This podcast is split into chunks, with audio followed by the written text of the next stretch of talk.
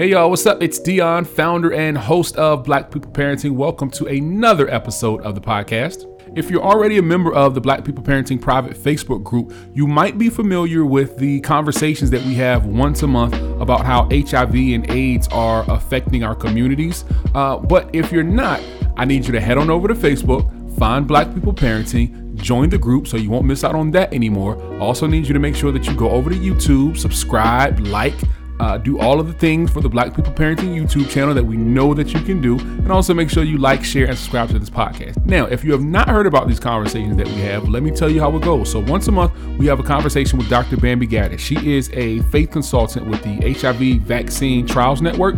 And we talk to different Uh, folks from our community about how H I V and AIDS is impacting them. It could be in their work. They could be infected with either H I V or AIDS, anything. So we have these conversations once a month, and they are very important conversations. So I wanted to make sure that we bring this conversation and the conversations going forward over to the podcast. So the conversation that we had last month was about how H I V and AIDS is impacting Black women specifically. We had a very good conversation, real good dialogue with Doctor Bambi Gaddis, as well as two women who are on the front line of advocating and educating folks about H I V and AIDS. Tap into this episode. Don't forget, like, share, comment, let us know what your thoughts are, and just join us over on the Black People Parenting private Facebook group. I'll see you on the flip side. Peace. Hey y'all, what's up? Welcome to the latest episode of Black People Parenting, the podcast.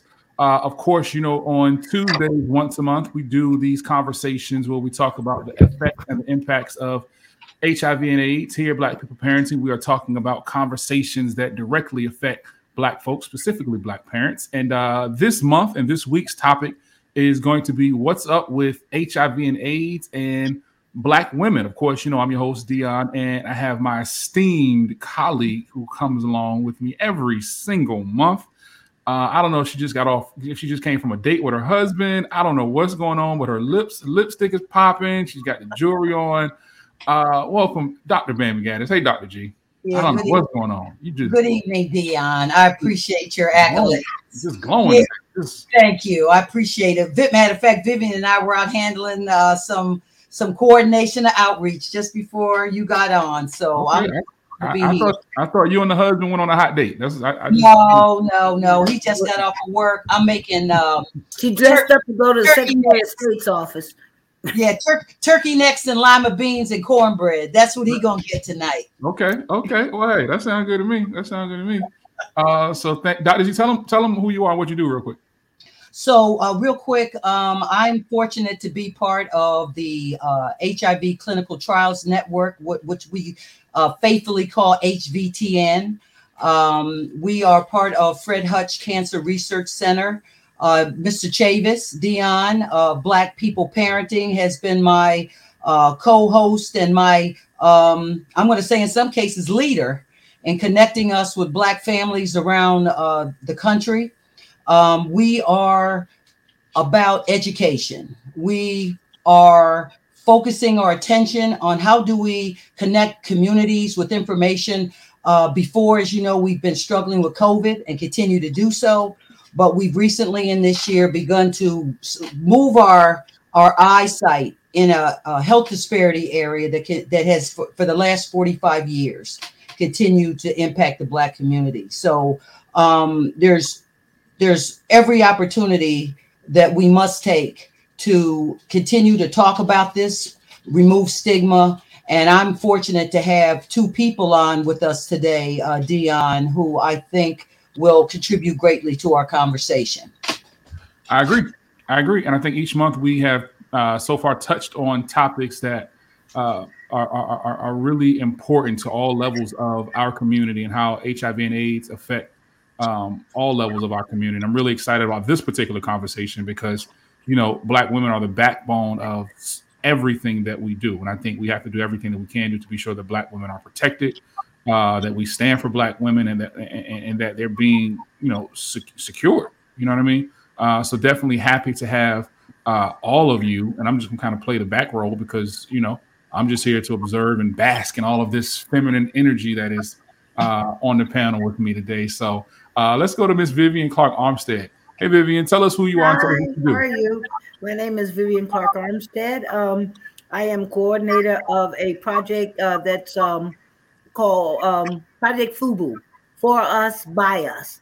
And it is a COVID vaccine uh, initiative that comes out of Black Health, uh, the National Black uh, uh, Commission, uh, Leadership Commission on Health. They they were formerly the National Black Leadership Commission on a uh, on H I V uh, in Black out of New York City, who is funded to uh, bring about opportunities for African American communities to get vaccinated.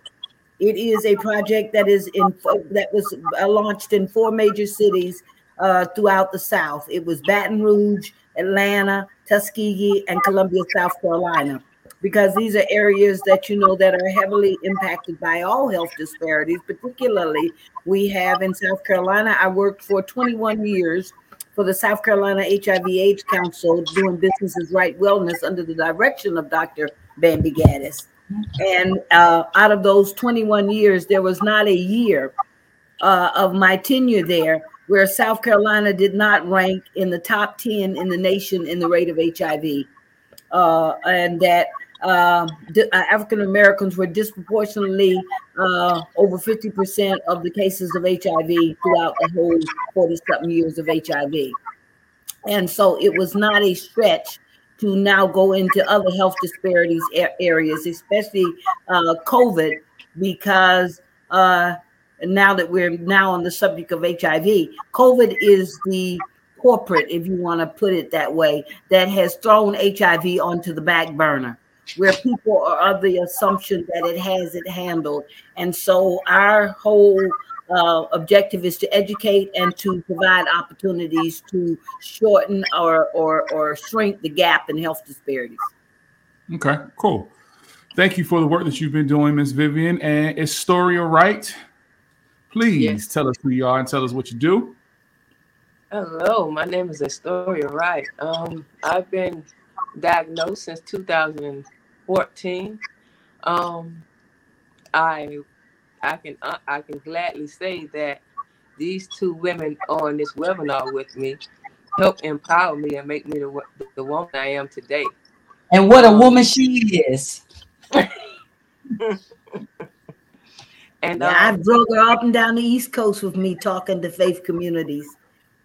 Yes, and I appreciate it. Um. Right now, I'm a motivational speaker. Um, I'm working on my per- poetry. I'm a little shy about that, but I'm working on it, you know, and um, I'm just happy to be on this webinar. Cool.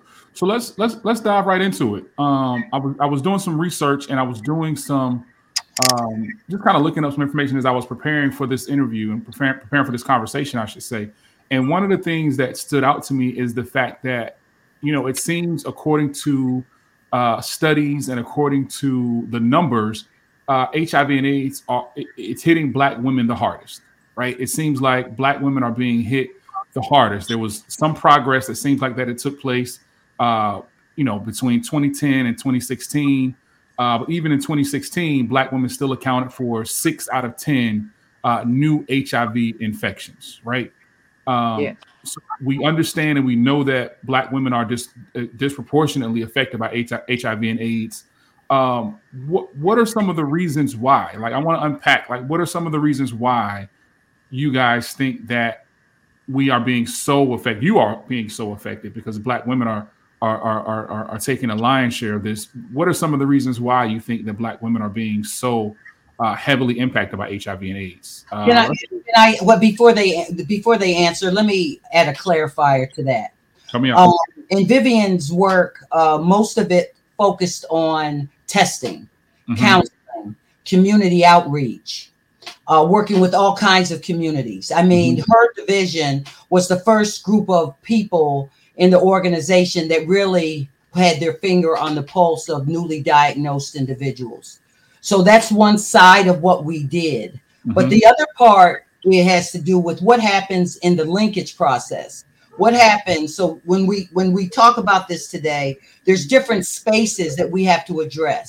Mm-hmm. How do Black women present to us in a testing environment where they perceive or believe they might be at risk? The second then becomes what happens when Black women are diagnosed and confirmed as living with H I V, mm-hmm. and how are we handling that as systems?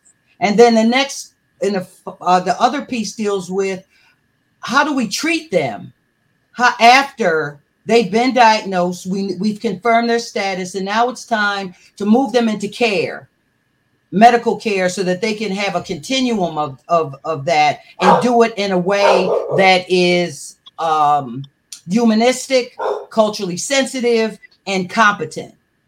So I want to kind of lay that as a backdrop. Okay.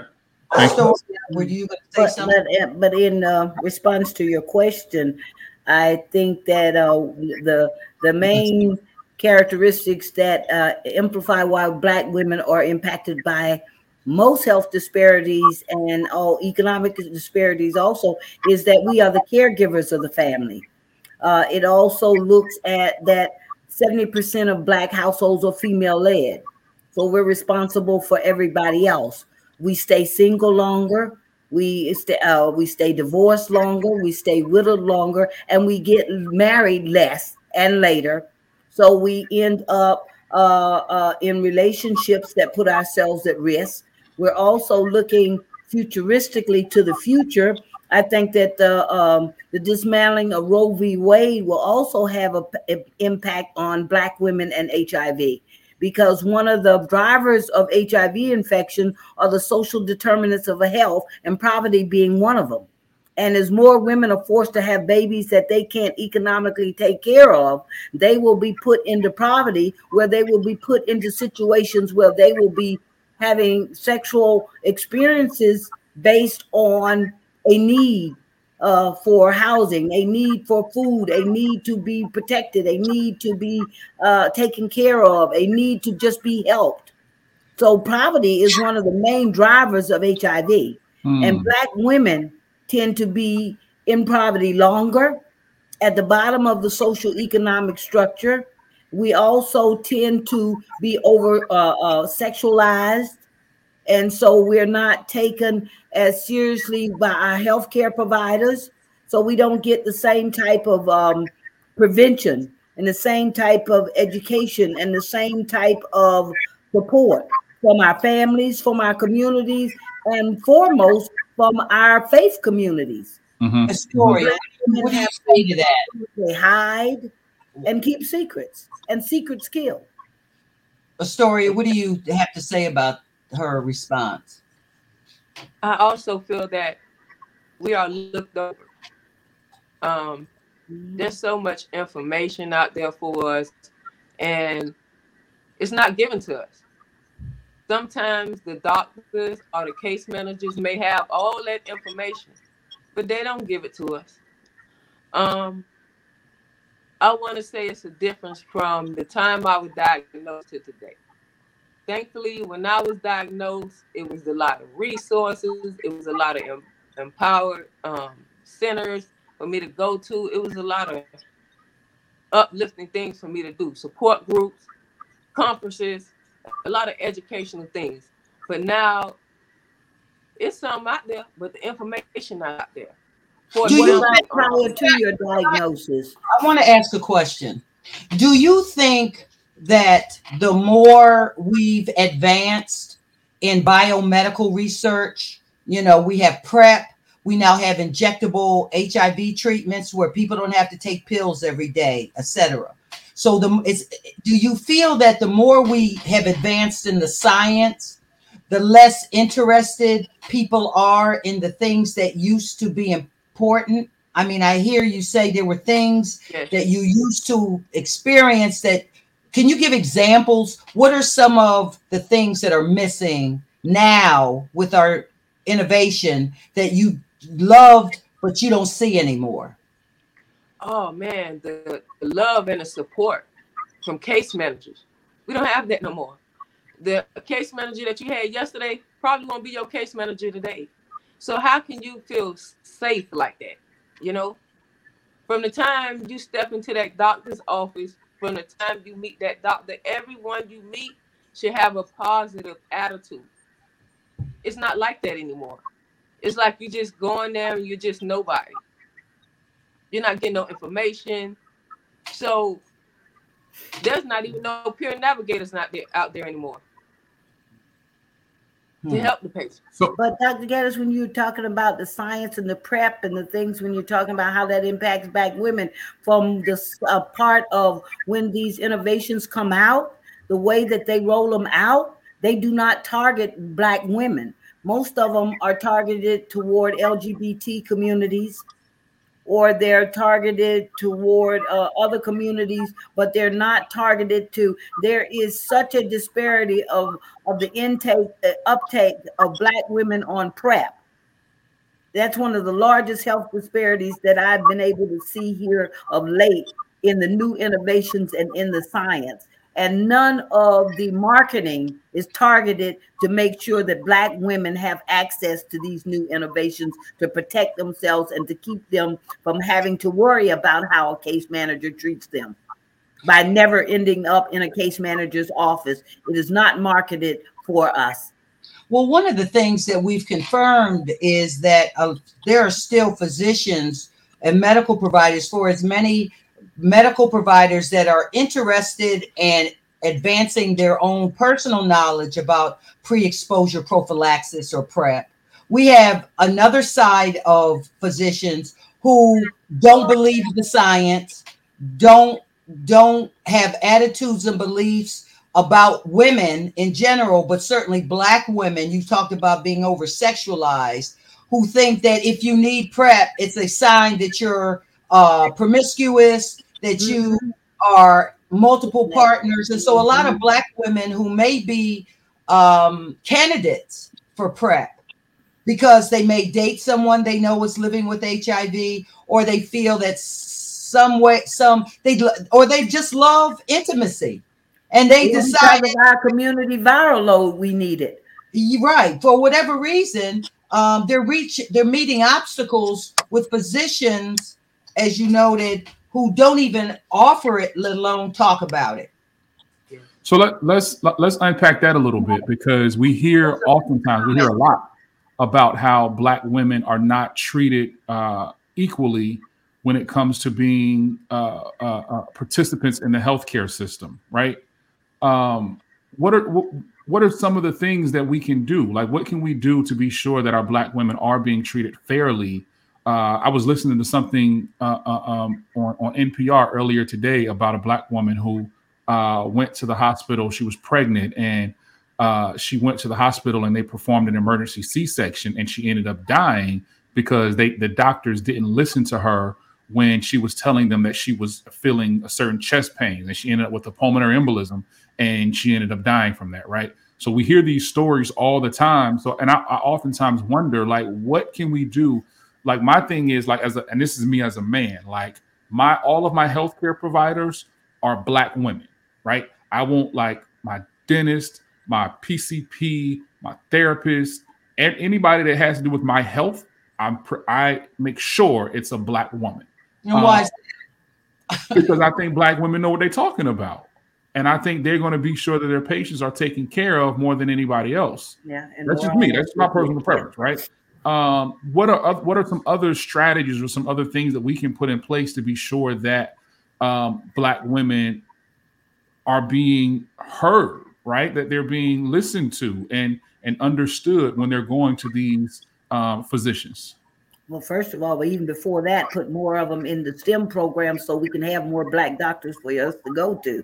Mm. Female doctors for us to go to would be, you know, to make sure that we push that as uh as, as something that is a, a vital uh, uh, option for young Black girls, that medical school is possible for them. Um, well, and it begins even so where women matter, where women matter. And, yeah, and, and we have to look at the whole clock in, clock out. Yeah, and the whole system, going back to J. Marion Sims, has systematically been set up not not for our care. And so to change that whole mindset, I think it's going to take a whole nother generation. Well, mm. I'm looking at the talk to chat, Dion, and and uh, um, Derica said something to the effect, and, I, and I'm hoping I'm interpreting this right. It says that no one knows about PrEP. And if you want guys to be on it, they need not try to make us make them because they ain't coming in. So if if I heard her right, she's saying, telling me to get my man to come in and take PrEP is not a good strategy. I mean, if I hear that. So you go in and get on it. so, so, so the converse, so then Kurt Baker here says, I've seen it, but he just thought it was for black gay males. And quite frankly, that, that just edifies what Vivian has said is the way they're marketing it. Black women, even straight black men, well, I'll define as cisgender, heterosexual men who identify as and and and and prefer and choose women to be intimate with, they don't see themselves in these commercials either. Yeah. Even if they had a history of injecting drug use, or if they're even still actively engaged in I V drug use or injecting drugs, they are a perfect candidate for PrEP.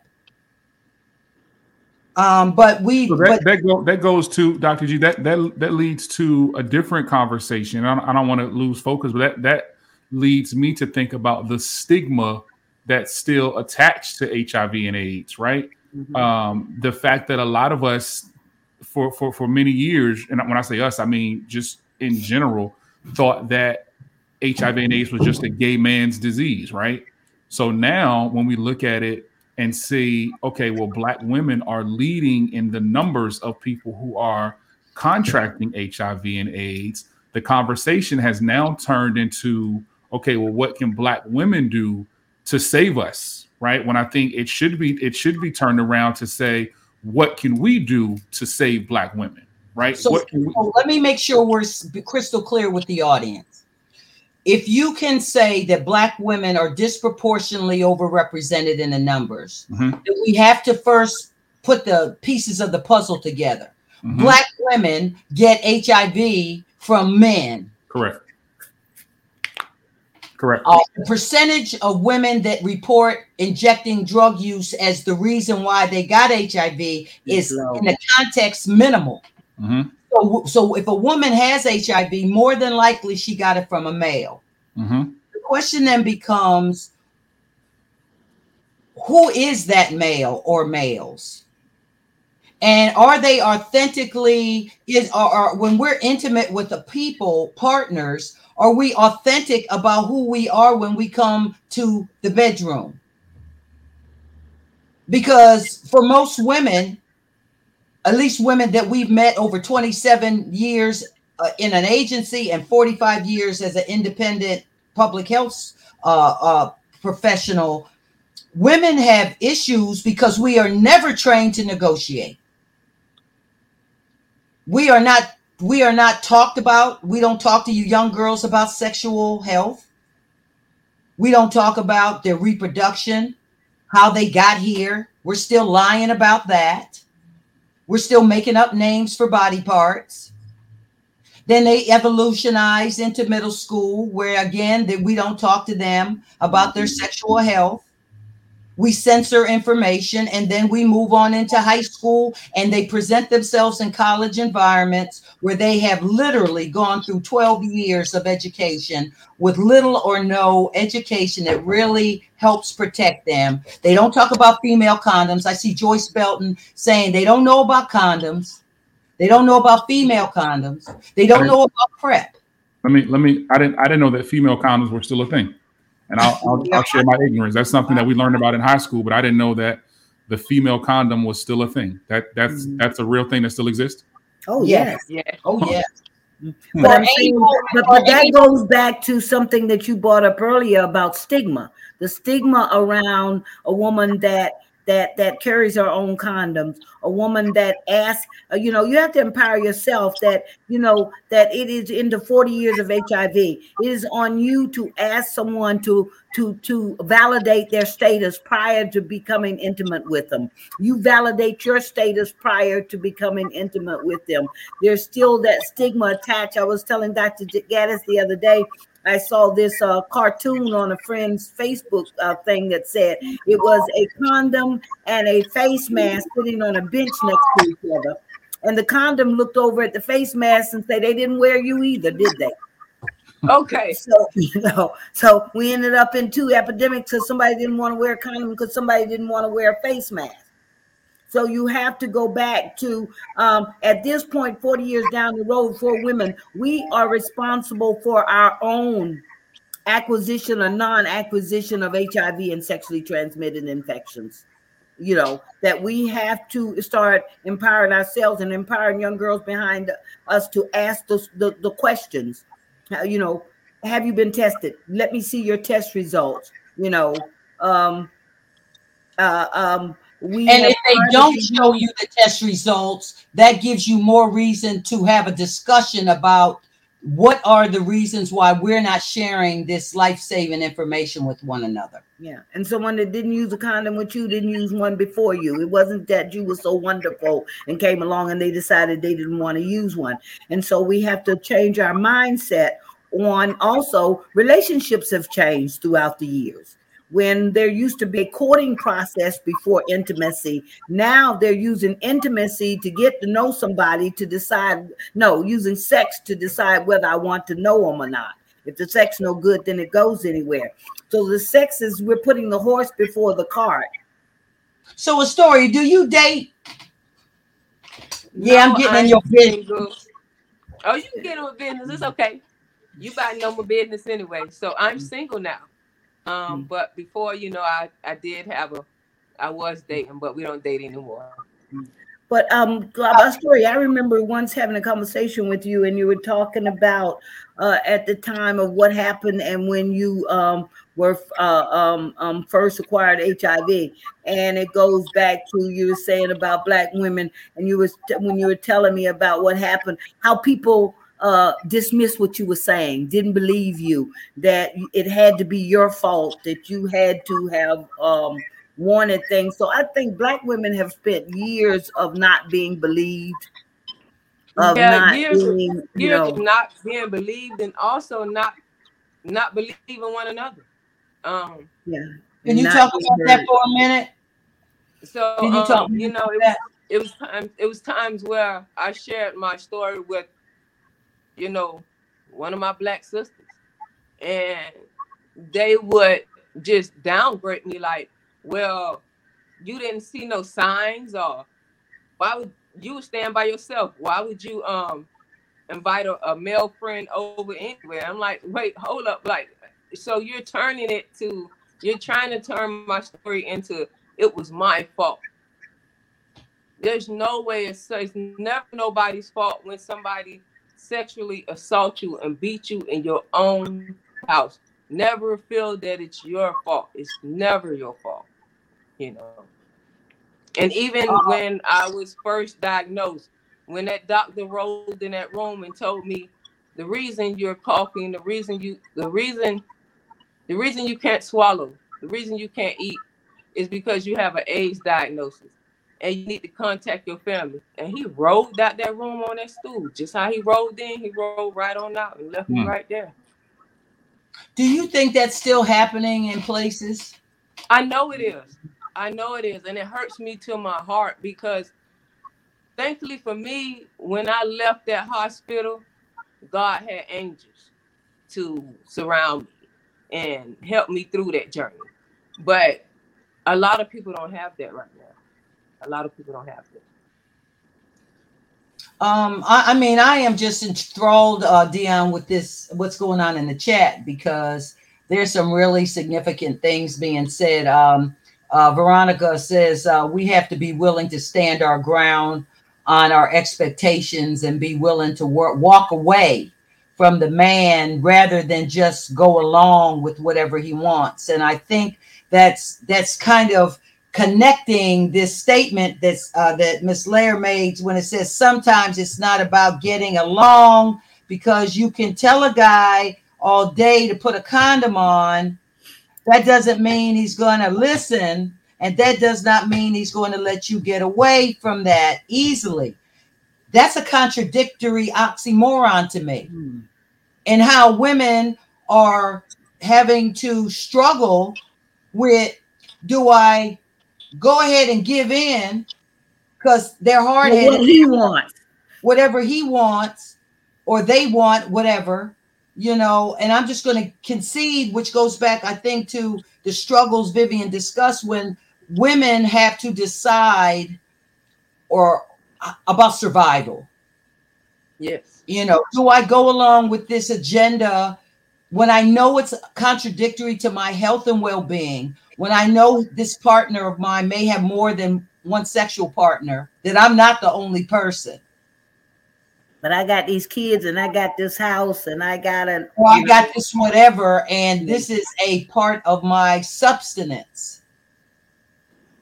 And, and women so I don't know... And we always looking to satisfy other people. And we have to stop that. Look at you and satisfy you. Do what's right. But I think Dion said it. He said it when he said, my therapist is a woman. Yeah. And I think... that what that tells me, and what I've been told countless times, is that so often we don't get help. We don't get in a neutral space of someone yeah. who is in a therapeutic space, who can help us process out what's in our best interest. We just talk to our girlfriends who don't have any clinical experience. We talk to our pastors who we love and respect, but don't have any clinical experience, who sometimes tell us to go back to that. That's that thing that's killing us yeah. or putting us in danger, telling us to go back and work it out. Um.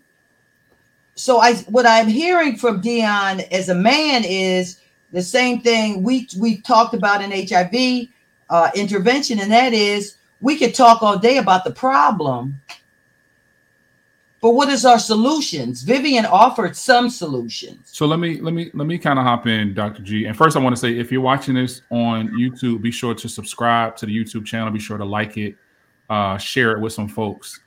Um, I think this conversation has made me has kind of led me back to a place to where we seemingly always end up when we have these conversations, Doctor G, is that a lot of the issues are rooted in lack of communication, right?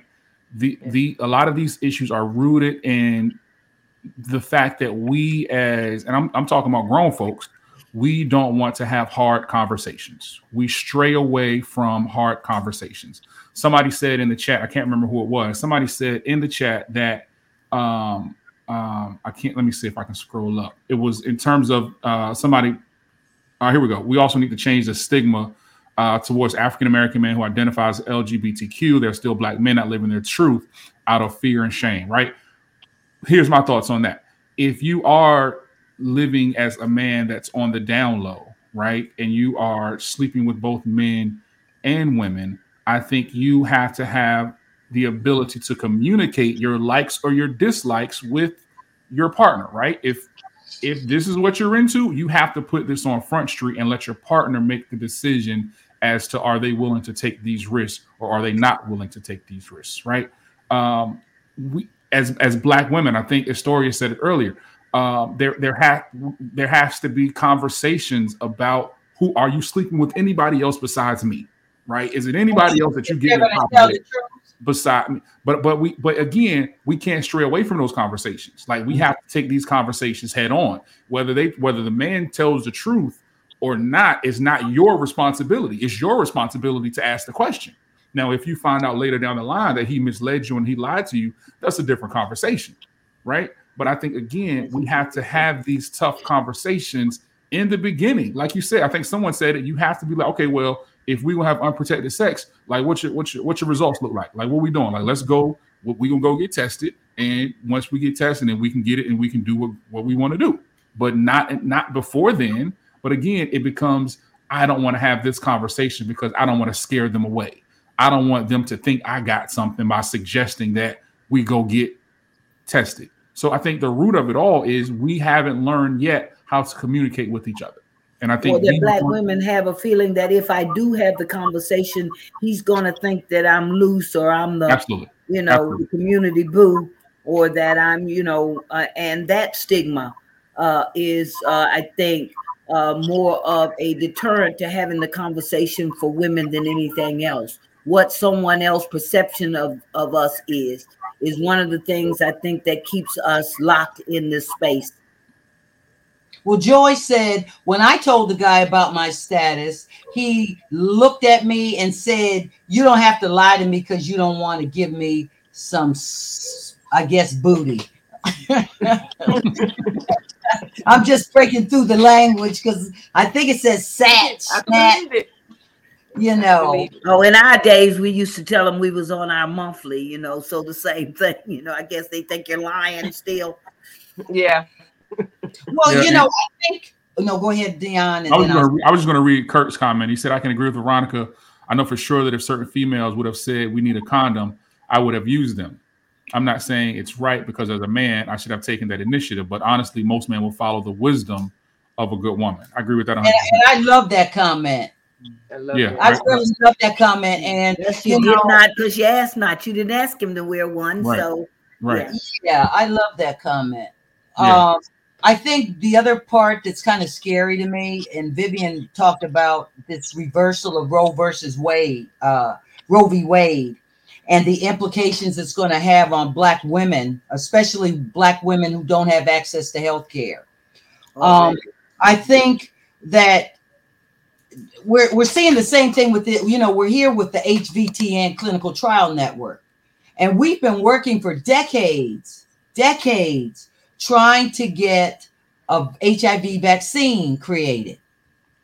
A lot of people don't know that we were able to come up with a COVID nineteen vaccine because of because research of work and research that was done on H I V for the last forty-five plus years. Mm-hmm, mm-hmm. But but I think that somewhere in the back of people's minds, the, and despite the fact we're still working on this and have not been successful yet in coming up with the right formula, they think that somehow there's a plan B somewhere. You know, our plan B was, you know, was abstinence. Our plan B was monogamy. Just get with one person who you can confirm and pray that they're faithful.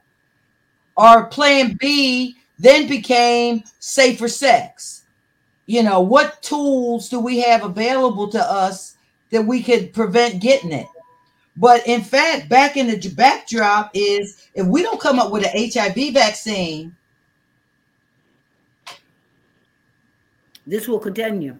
This that's will continue. Black women, yeah, that's why Black women have to be diligent in making sure that we stay in our advocacy space, that we continue to advocate and do not let, because right now, people, when we try to talk about H I V, I so many times I'm, I'm hearing people say, what's up with H I V? I don't hear anything anymore. You know, y'all got that handled, or, and people are of the assumption because COVID was so, if they had taken the same tenacity that they put into COVID, into H I V, we might not be sitting here today having this conversation.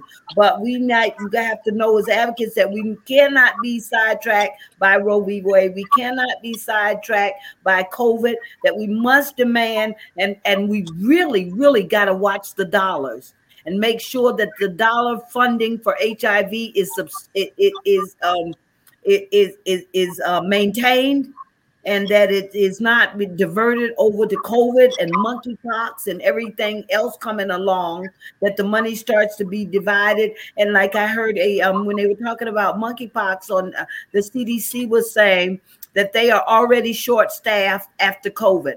And so with this monkeypox outbreak, they had to snatch people off of H I V to address this, like they had to stretch people off of H I V to address COVID and to come up with a vaccine. So we have to stay and keep our advocacy hats on to make sure that our elected officials know that this is still an area of concern within our community, and Black women are at one of the most powerful voting blocks.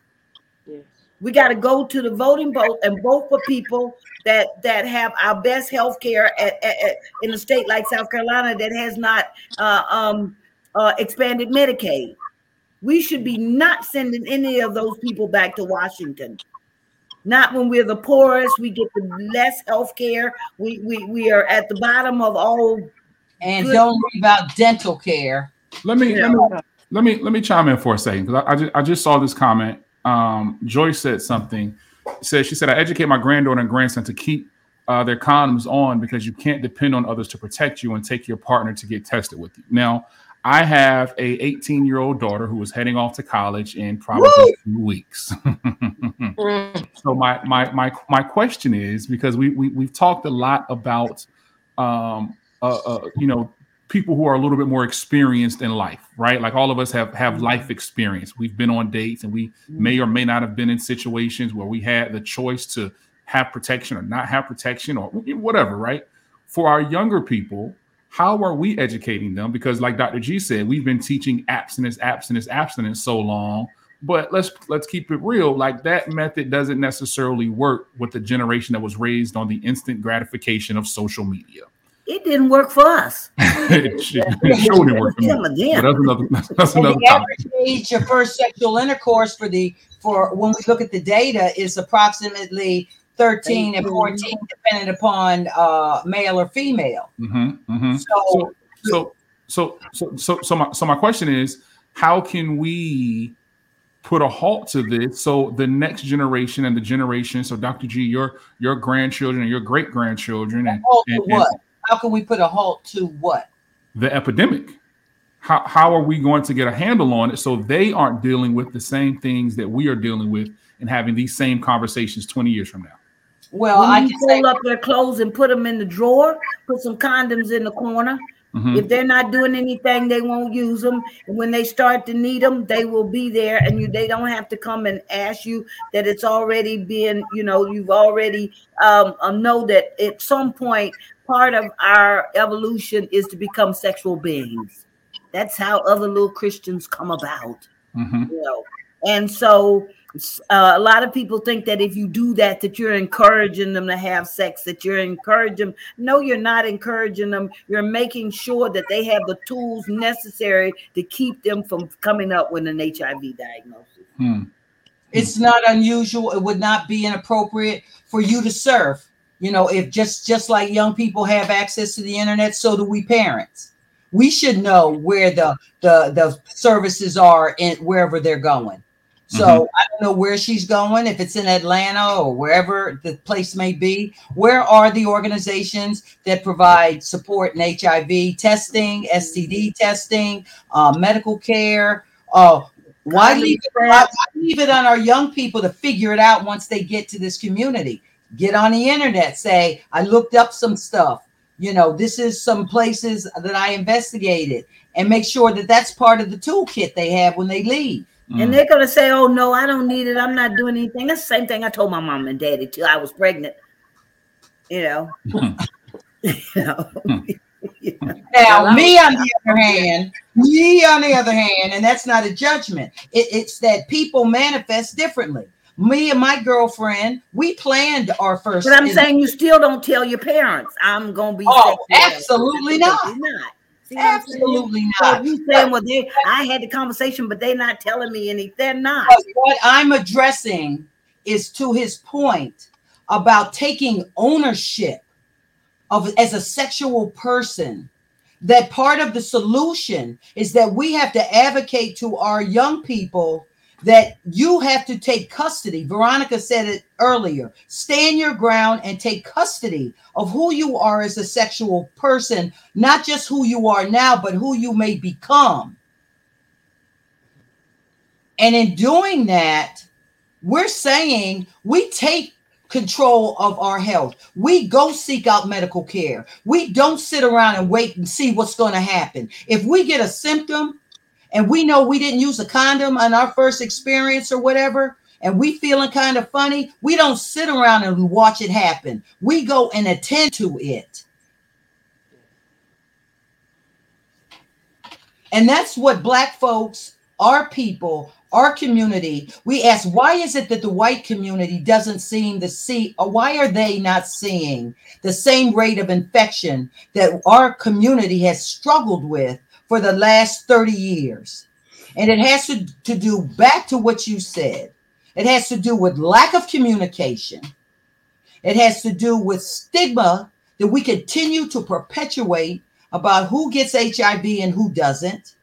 And it deals with how we treat people from the door. how we throw our children to the wolves when we find out that they are not the sexual orientation that we expected them to be. Mm. And then we wonder why people in the world pick them up and say, oh, I'll take care of you. Oh, I got your back. And next thing you know, your child has H I V when it could have been prevented had you embraced them, loved them, and said, I don't care who you are. I love you and you're mine. And I'd rather say that and mean it and act on it than have you out here in the world depending on some stranger to give you subsistence, food, money, shelter. And I, and I think you make a great point, Doctor G. And I think that, um, and we've had this conversation before about how in, in, in our community, whether it be in the family, whether it be in the church, um, whether it be amongst each other, when it comes to dealing with uh, a, a, a family member or someone who is close to you and that person uh coming out and revealing to you that they are L G B T Q or uh, H I V positive or H I V. Well, let me well, well yeah, but let me let me sit with L G B T Q for a second because that's what you touched on. It, we a lot of us turn our back on them, right? We talked about the Black church a couple of episodes ago. Um, so I think that's one thing is that we as Black folks, Black folks, we have to erase these stigmas that come with L G B T Q. We have to erase the stigmas that come with H I V and AIDS. We have to erase the stigma of uh, getting help for your mental health. All of these things that are internally uh, uh, uh, killing us because we don't have the ability to have these conversations with each other, right? And these things are eating away at us. If I'm someone who is H I V positive, right? And I know that if I go to my church, my pastor is going to condemn me and say, well, you shouldn't have been having unprotected sex, or you shouldn't have been doing this, and, and and this is God's way of getting you back, whatever the case may be, you're making me feel like I'm the worst person in the world, right? So that means I don't, I don't even feel like I can come out and talk to anybody about anything that I'm going through, which then in turn will affect my mental health. Well, which is why I respect Astoria um, uh, on this call, you know, Veronica, Joyce, and I, you know, those are just the names that I know are sheroes of mine who, who, whatever journey they were on, now live in a, in a space where they tell folks, this is who I am, you know, take it or leave it. And, and for, for all the women that they know, that they know who are living in fear and living in shame and afraid that somebody is going to come for them or treat them in a way of disrespect. You know, there was a time when there were more advocacy spaces where their voices could be lifted up. Somewhere we lost that. I don't know how we lost it.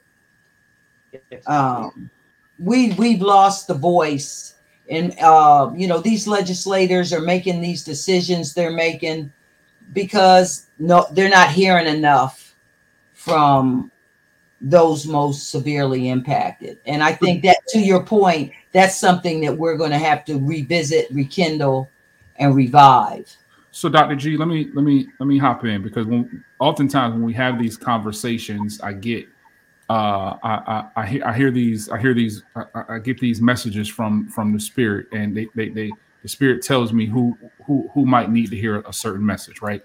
And as you were, as you were speaking, um, I, I, I feel like the Holy Spirit just told me that there's somebody that is watching this who is uh, uh, interested in getting active in uh, H I V and AIDS advocacy work, but they don't know how to go about it because they feel like they'll be frowned upon. So I want you and, and Miss Vivian, as folks who have worked in this in this fight for uh, a very long time, to, to to speak to that person who wants to get out and help, who wants to be the caseworker that uh, Astoria goes to, who gives her everything that she needs, who provides the services, uh, but they feel like it'll be frowned upon. Uh, talk, do me a favor and talk to that person uh, and, and and give them the encouragement that they need to to get out here and help help fight this fight. Okay, I'm going to yield. I'm going to hear what Vivian got to say, and I'll fill in the gap. So go ahead. Uh, what you got to say? Well, they said uh, a journey of a thousand miles starts with the first step. And so the first step is to, like um, uh, uh, uh, that we was talking earlier about surfing in the internet, find out in your area an AIDS service organization and go and volunteer. You know, um, uh, be the person in your community, go to uh, these um, uh, community-based organizations or your health department, and they'll give you free condoms. Be the person in the in the community that a young person knows has condoms. You know, that you, you know, if you're going to do this, here's where you can come and get it. Uh, or just get information, uh, come out and hand out pamphlets. But everybody can do something, you know. Um, uh, also, um, look within your social group, your, co- your community, your family. If you know of anybody that uh, is living with H I V, go and give them a damn hug, you know, uh, break the stigma. Uh, um, the, one of the most stigmatizing things in this whole world is being Black in America. So we're starting from stigma from the beginning. Let's not keep perpetrating it on each other. You know, stigmatizing each other because you're gay, stigmatizing each other because you got H I V, stigmatizing each other because you're poor. Um, so we have to stop that. So find a AIDS service organization in your community and go volunteer. Mm. Uh, bring a a a, a um. a pamphlet um, uh, into your church. Join your church health ministry and make sure that H I V is one of the health disparities that you're talking about and that you're bringing services and information to the congregation. You know, get involved. Okay. Doctor G? Um, you know, I'm into um, advocating that we practice what we preach. But the other part is we have to educate ourselves so that we know what we're talking about.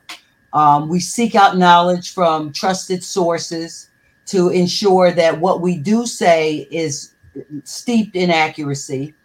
Um, and then we have to take an even bigger leap. So Vivian talked about uh, joining our healthcare ministries at our church.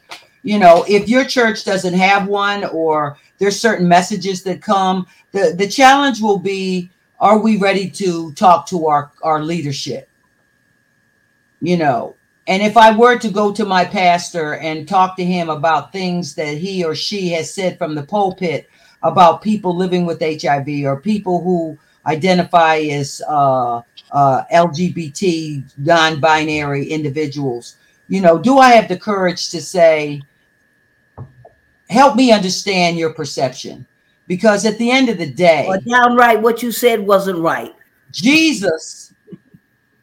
I still am waiting for uh, uh, someone to tell me where in the New Testament does Jesus talk about negatively, or where does he speak about L G B T Q? He tells us more about how we should behave behave in a marriage than he than I can find in the New Testament. And so people like to pull from the Old Testament and pull scripture out of context and use it to traumatize and beat down the parishioners that sit in their pews. I would suggest that we have to make really hard choices about where we, what pew we sit in. Is it inclusionary? Is it come as you are? Do are we about love and con uh, and love and, and, and comfort? Or are we about condemnation and creating more trauma? And so I, th- I think it's a two-way street. It's not only, we've talked a lot about what the system needs to do, but a lot of what needs to happen is we just need to do some self-work, some self-care first, doing stuff for us, not putting ourselves in spaces with people who don't have our best interests and health in mind. But then, as it was stated in the chat from Veronica and many others, we have to stand up for what we believe. We have to believe that we're worthy of love, and that anyone that treats me to the contrary needs to be eliminated at all costs. Mm. And that's nothing that we can place on anybody else other than ourselves. So we have to continue to talk through self-talk. When you say, I am worthy, I am worth it. I don't deserve this treatment. Yeah, and I, and I, I, I think folks who treat me as such. I think Kurt um, said it. He said, my mother always preached, love the person, hate the sin. We have to love one another before uh, anything else. Right. And I, and I think a lot of times we we we get so caught up in what the person is doing and how they are living their life. And then it it, it kind of transcends to our actions. We're also not uh, talking about the stuff we're doing. Right, we're not talking right. about all the straight folks who are cheating on their wives and mm-hmm. husbands. But yeah, yeah, I love the person, hate the sin when we all got the sin. Mm-hmm. It might not be the same sin, but okay. No. So where did that take us? Right. Yeah. You know, and, and we all fall short. Right. And I think yeah, this conversation. No, not uh, one. You know. This conversation and other conversations that we've had. Um, when we, again, it goes back to the fact that we aren't, uh, not only are we not having conversations, but we're also the first to judge somebody else, right? Like Astoria said, somebody said in the chat, uh, when, when someone comes to you with an issue, uh, the last thing that you should do is put the blame on that person when they're, they're confiding in you, uh, particularly if it's something as serious as contracting, uh, H I V and AIDS, right? Uh, so we we have to do a better job of not judging each other and not, you know, a lot of times we'll, we'll, we'll you know, as Black folks, we, we, we have a scale of sins, right? Like, uh, uh, uh, you know, stealing stealing cable ain't bad. You know, that's, on, that's on the bottom. But until you get caught. Yeah. Like splintering somebody's else eye with that plank in mind. Right, right, right. But being gay is is is high up on the list, right? But they're going to hell. They're going to hell. But the, the yeah. commandments say, "Thou shalt not steal." If, if, yeah. if last time I checked, and if you you yeah. know, I, I got a fire stick just like everybody else in the world got a fire stick. So you I'm been like, looking at my movie? Tax return too. Huh, listen, listen. So, so here we go. So she talked about her social pathology. So let me ask, it, you know, as we get ready to close out and stuff. So, so what final words would you have, uh, Vivian? First, uh, then I'll go to Astoria. What, what, what, what, what would be your closing thoughts on, um, on this topic of today? Uh, that um. We need to look at all the things that we were talking about today, all the irons in the fires. My mama used to say, when you got a problem this big, you throw all your irons in the fire. And she said, you always know which one to use because it's the one that gets hot first. And so we have to throw all our irons in the fire to to to to accomplish this um, uh, um, anti-stigma campaign uh, when it comes to Black women and H I V. Also, we also, as I've said on other occasions, is that if you're thinking that somebody else is going to save us, then you need to think again. They ain't coming. Hmm. Just think about Katrina. If you think the government coming, if you think the Calvary coming, if you think that anything was set up in this country to save Black people, hmm. then they ain't coming. And we're at the we're at a deficit uh, in our thinking when we think that somebody else is going to save us but us. And so that's why with Black Health, with Project for uh, FUBU, for us, by us, or as Astoria and the uh, um, uh, the Positive Voices women used to say, nothing about us without us. Without us, that's right. That's yeah. Right. And, and we have things up on a personal level with women in relationships, with us as advocacy, us as as a people. We have to stand our ground on nothing about us without us. Astoria. Um, I just uh, want all the women to revisit self-worth. Work on your self-worth.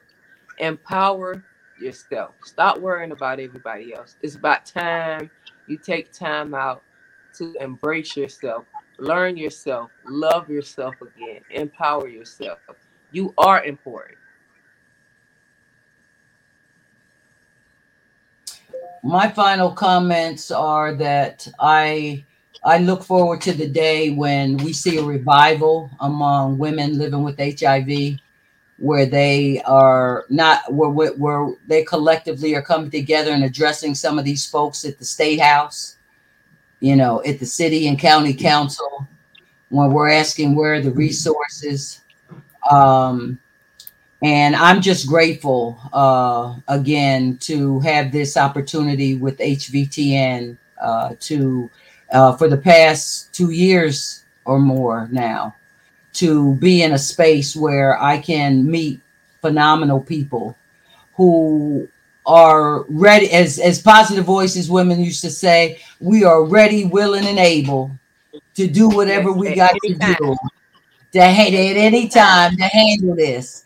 And I, you know, and that was my, always my sense of encouragement. And that's what drives me even today. Um, that there are plenty of, of, of sheroes, uh, women living with H I V who have taught me much, uh, in this last forty plus years of work. And so I, uh, um, give you kudos and, and, so thank uh, you. and thank you for all that you've done for the community. People ask me, you know, do you ever get tired of talking about H I V? I say, do a doctor ever get tired of saving lives?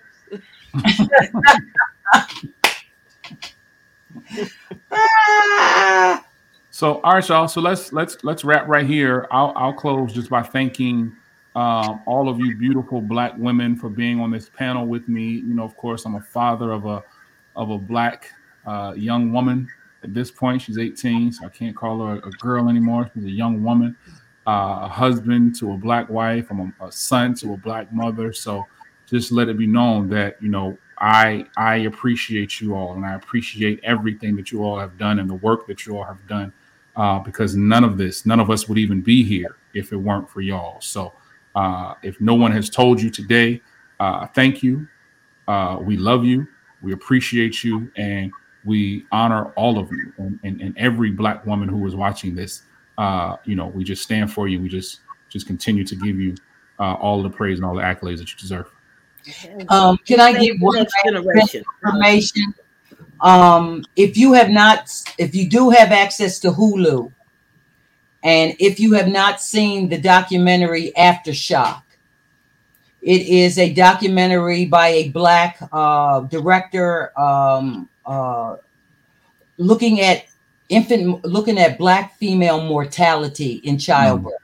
Mm-hmm, mm-hmm. It is a phenomenal historical piece of work. It really intersects with what we talked about tonight, the aftershock of what happens when a Black woman's life is lost. Mm-hmm. Yeah, and yeah, yeah. I've seen that. I've seen the previews for that. Yeah, yeah, yeah. yeah, yeah, so yeah please yeah. check that out. Yeah. And that's my last comment. Yeah. And also, just be sure to like the like the uh, like the YouTube channel. Uh, I saw somebody say this is their first time tapping in. Uh, make sure you find us, Black People Parenting, on all platforms, podcasts, YouTube, all social media. We out there, Black People Parenting. All right, y'all. We'll holler at y'all on the next uh, episode. Doctors, y'all see you next month. See you later. Thank you all for attending. Bye, y'all. Take care.